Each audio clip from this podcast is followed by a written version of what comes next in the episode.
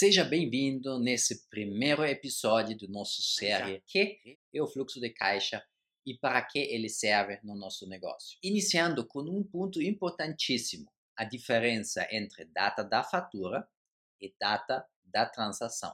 Você me presta um serviço hoje, um serviço de 100 reais. Hoje você vai me mandar a nota fiscal de 100 reais. Hoje esses 100 reais entra no seu DRE, demonstração de resultados do exercício. E ao mesmo tempo, alguém toca na sua porta e vai cobrar os impostos vinculados a essa nota fiscal que saiu hoje da sua empresa. Certo até aqui? Maravilha. Esse é o DRE. É um lado, uma perspectiva para olhar o seu negócio. Além disso, nós alinhamos um prazo de pagamento de 60 dias, certo? Então, eu vou pagar só em 60 dias. Problema seu agora. Você paga impostos a partir do momento que você manda a fatura. Alguém toca na porta pedindo impostos. Você também vai pagar água, gás, luz. Talvez na prestação de serviço você tinha um funcionário envolvido. Você já paga o salário do funcionário ainda sem ter recebido o meu pagamento. Está entendendo agora o problema? Na DRE, que a gente falou antes, você já colocou 100 reais as uh, entradas e as saídas. Só que o DRE só olha a data do faturamento. Ele não se importa se o dinheiro está com você, comigo, uh, se o dinheiro entrou ou não.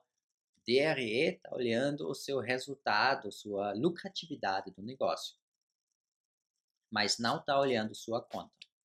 Por isso, tudo isso que a gente vai falar nos próximos dias aqui, no nosso, nos nossos episódios, a gente só vai olhar o fluxo de caixa. Por quê? Porque o fluxo de caixa está falando sobre o dinheiro que você tem ou não tem. Está olhando sua conta mesmo. Então, um pouco mais específico. A gente falou agora 60 dias. Então, nos primeiros 60 dias, você paga todas as outras coisas. Se você não presta nenhum outro serviço, você tem um fluxo de caixa negativo. Para todas as suas despesas, vai ter só saídas da sua conta. E só que realmente sai. Realmente você transfere, paga boleto. E depois desses 60 dias, vem um fluxo de caixa positivo. Vem 100 reais entrando na sua conta. Aí a gente chega ao fluxo de caixa positivo. Legal? Agora, para esclarecer mais um pouco ainda, imagina no mês, ou uh, quando eu pago 100 reais para você, você tem custos de 80 reais. Estou simplificando. Eu pago 100 e 80 estão saindo da sua conta. Seu fluxo de caixa é 20 reais. Fluxo de caixa sempre é a diferença entre as entradas e as saídas da sua conta ainda é matemático e um monte de palavras, um, palavras técnicas, certo? Vamos simplificar isso mais ainda. Você gosta da piscina? Imagina, você tem uma piscina gostosa no seu jardim, você sente o vento passando, as crianças gostam de brincar dentro. Essa piscina agora é a sua conta. A água dentro da piscina é seu dinheiro. E essa piscina tem um monte de torneiras ao redor. Piscina as torneiras ao redor. E cada torneira você abre e tá água saindo da sua piscina. Uma torneira você abre para pagar aluguel. Essa água, o dinheiro que está saindo dessa torneira paga aluguel. Uma outra para pagar a equipe, uma outra para água, gás, luz. Você tem tantas torneiras que às vezes é difícil de olhar todos ao mesmo tempo. E às vezes uma piscina até tem um furo embaixo e está vazando dinheiro e você nem percebe. Tudo isso a gente vai analisar nos próximos vídeos para identificar onde está vazando demais, como eu consigo observar todos eles, como a gente consegue regular eles um pouco melhor. E como aparece nas entradas? Aí você tem mangueiras, mangueiras de água que estão conectadas à sua piscina. Então, esses 100 reais que saíram da minha piscina passaram, man, eh, numa mangueira, passaram entre as outras casas, chegando na sua piscina, e agora você tem a, a mangueira entrando na sua piscina, enchendo a sua piscina com 100 reais menos. Facilita um pouco essa metáfora? A gente vai usar o fluxo de caixa um pouco mais, porque fluxo, como fluxo de água, é fluxo de caixa. Uma, uma metáfora bem, bem bonita que vai ajudar a gente em simplificar alguns um, elementos mais complexos para frente também. Então, para fechar esse primeiro parte de desmistificar o seu fluxo de caixa, você tem agora minha mangueira 100 reais entrando e ao mesmo tempo das outras mangueiras pequenininhos 80 reais saindo, certo? Então, o que fica ainda na piscina são 20 reais. Esses 20 reais é seu fluxo de caixa positivo nesse mês. O que você pode ler dos seus números? Temos várias variáveis vinculadas ao sucesso do nosso negócio. E para identificar esses potenciais, precisamos algumas métricas atrás. Ou por que você acha que alguém inventou métricas como lucro, fluxo de caixa, custos variáveis fixos, um, retorno do investimento, se eles não adiantam para nada? Nenhuma empresa teria usando eles hoje. Como números simples também. Se você vai em uma loja e pede dois bananas pratas, você está feliz porque o outro lado entende que você quer dois bananas prata e ele coloca eles na sua sacola e pronto. Então, números estão um grande apoio. Agora, fluxo de caixa, se você define que você quer um fluxo de caixa de 5 mil reais por mês, você também sabe para onde você está caminhando. A sua equipe sabe que precisa buscar potenciais para chegar a esses 5 mil de fluxo de caixa por mês, e não de venda por mês, e não de perda por mês. Agora, claro, é mais complexo 5 mil reais de fluxo de caixa do que dois bananas prata, sem dúvida nenhuma. Por isso, vamos olhar nos próximos um, episódios agora como levar o fluxo de caixa para esse patamar que a gente quer ter. Quais variáveis a gente tem dentro para ajustar e como os números dentro das planilhas nos contam onde o potencial está escondido. Para antecipar algumas dúvidas, vou te contar alguns uh, exemplos de decisões estratégicas que o fluxo de caixa uh, e essa análise pode te ajudar a tomar. Por exemplo, vou investir em aumentar minha equipe do marketing ou de desenvolvimento de uma nova solução interna. Eu vou utilizar o capital disponível, o fluxo de caixa positivo, o capital disponível no final do mês, para encher alguns dos meus caixas emergenciais, criar uma fundo de reserva, guardar isso dinheiro para algum investimento para frente, talvez o máquina ou novo celular, que eu sei que vou precisar ano que vem, eu vou usar esse capital disponível para colocar só numa poupança e deixar render lá? Ou talvez eu uso esse dinheiro para comprar uh, material-prima, aumentar meu estoque, porque eu consigo negociar um desconto maior com um alto volume? Vou quitar todas as minhas dívidas para me livrar dos juros? Talvez eu vou investir em um imóvel para ele render ou vou investir em um imóvel para quitar o aluguel para o nosso escritório? Talvez eu quero investir em uma nova máquina que é mais produtivo, mais rápido. Talvez algum funcionário de algum funcionário sênior que vem com mais experiência ou eu estou a fim de investir esse dinheiro em treinamentos. Talvez treinamentos fora, treinamentos técnicos, treinamentos comportamentais para aumentar a produtividade e a motivação da minha equipe internamente. Você está vendo que tem um monte de possibilidades que posso fazer com dinheiro. Quais dessas possibilidades me levam onde eu quero chegar? E eu tenho dinheiro suficiente para fazer um desses passos, ou para uma nova máquina, seria melhor esperar, porque talvez as rendas dos próximos meses nem vão pagar o crédito que eu deveria pegar agora. Vou te contar um segredo. Não existe uma forma mágica, não existe uma resposta única. Não existe. Essas dicas e essas análises que a gente vai olhar agora para frente vão te ajudar para tomar essas decisões. Vão te um, deixar mais atento sobre o que está acontecendo financeiramente dentro da sua empresa. vão te dar mais, um, mais números, mais lógica atrás dos seus próximos, das suas próximas decisões e não só sentimentos.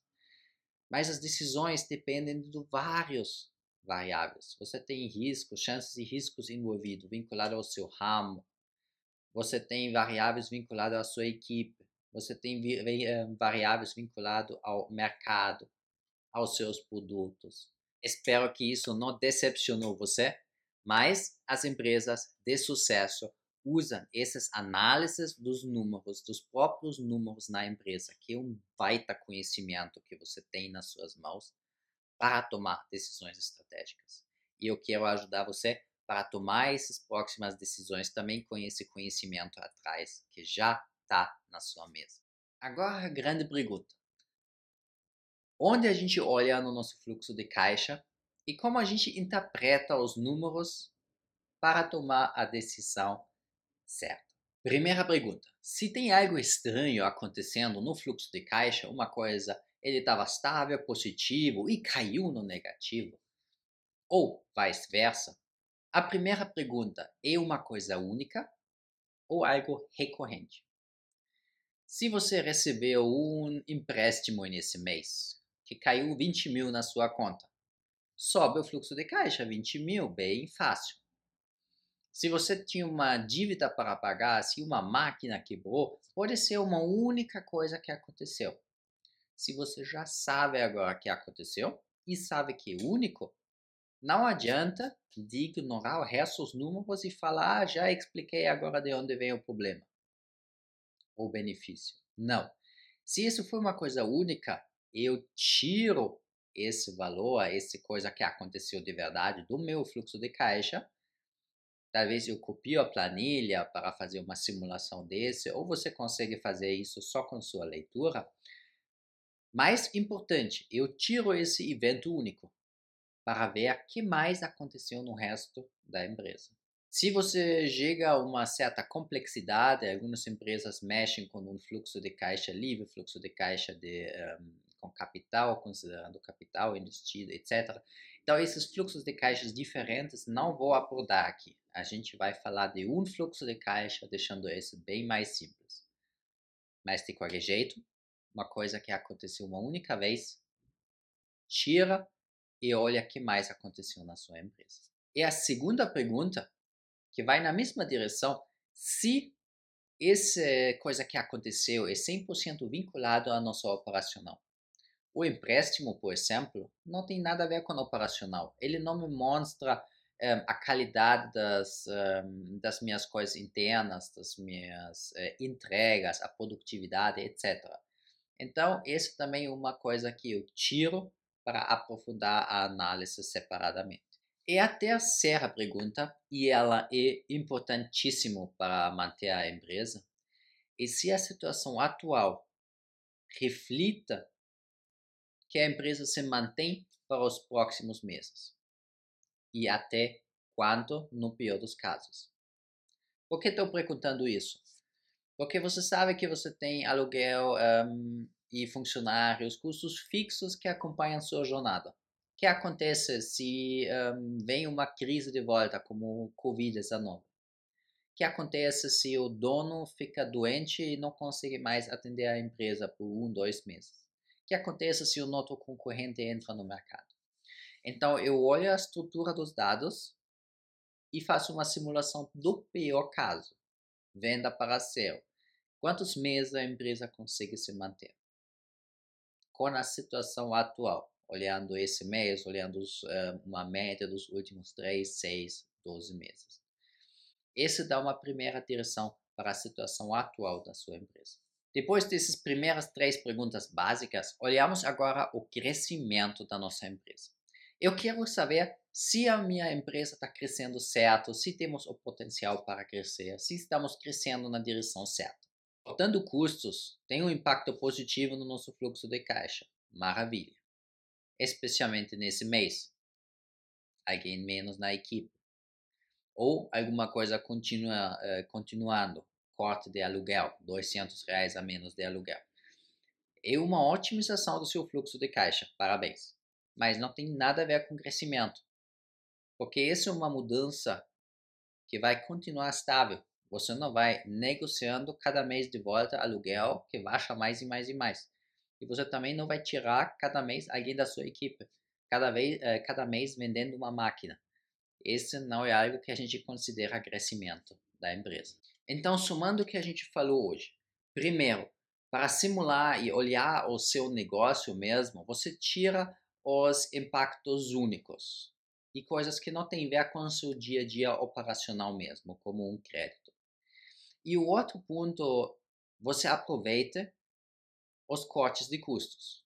Baixando custos, você tem um impacto maravilhoso, mas ele não representa ainda o crescimento.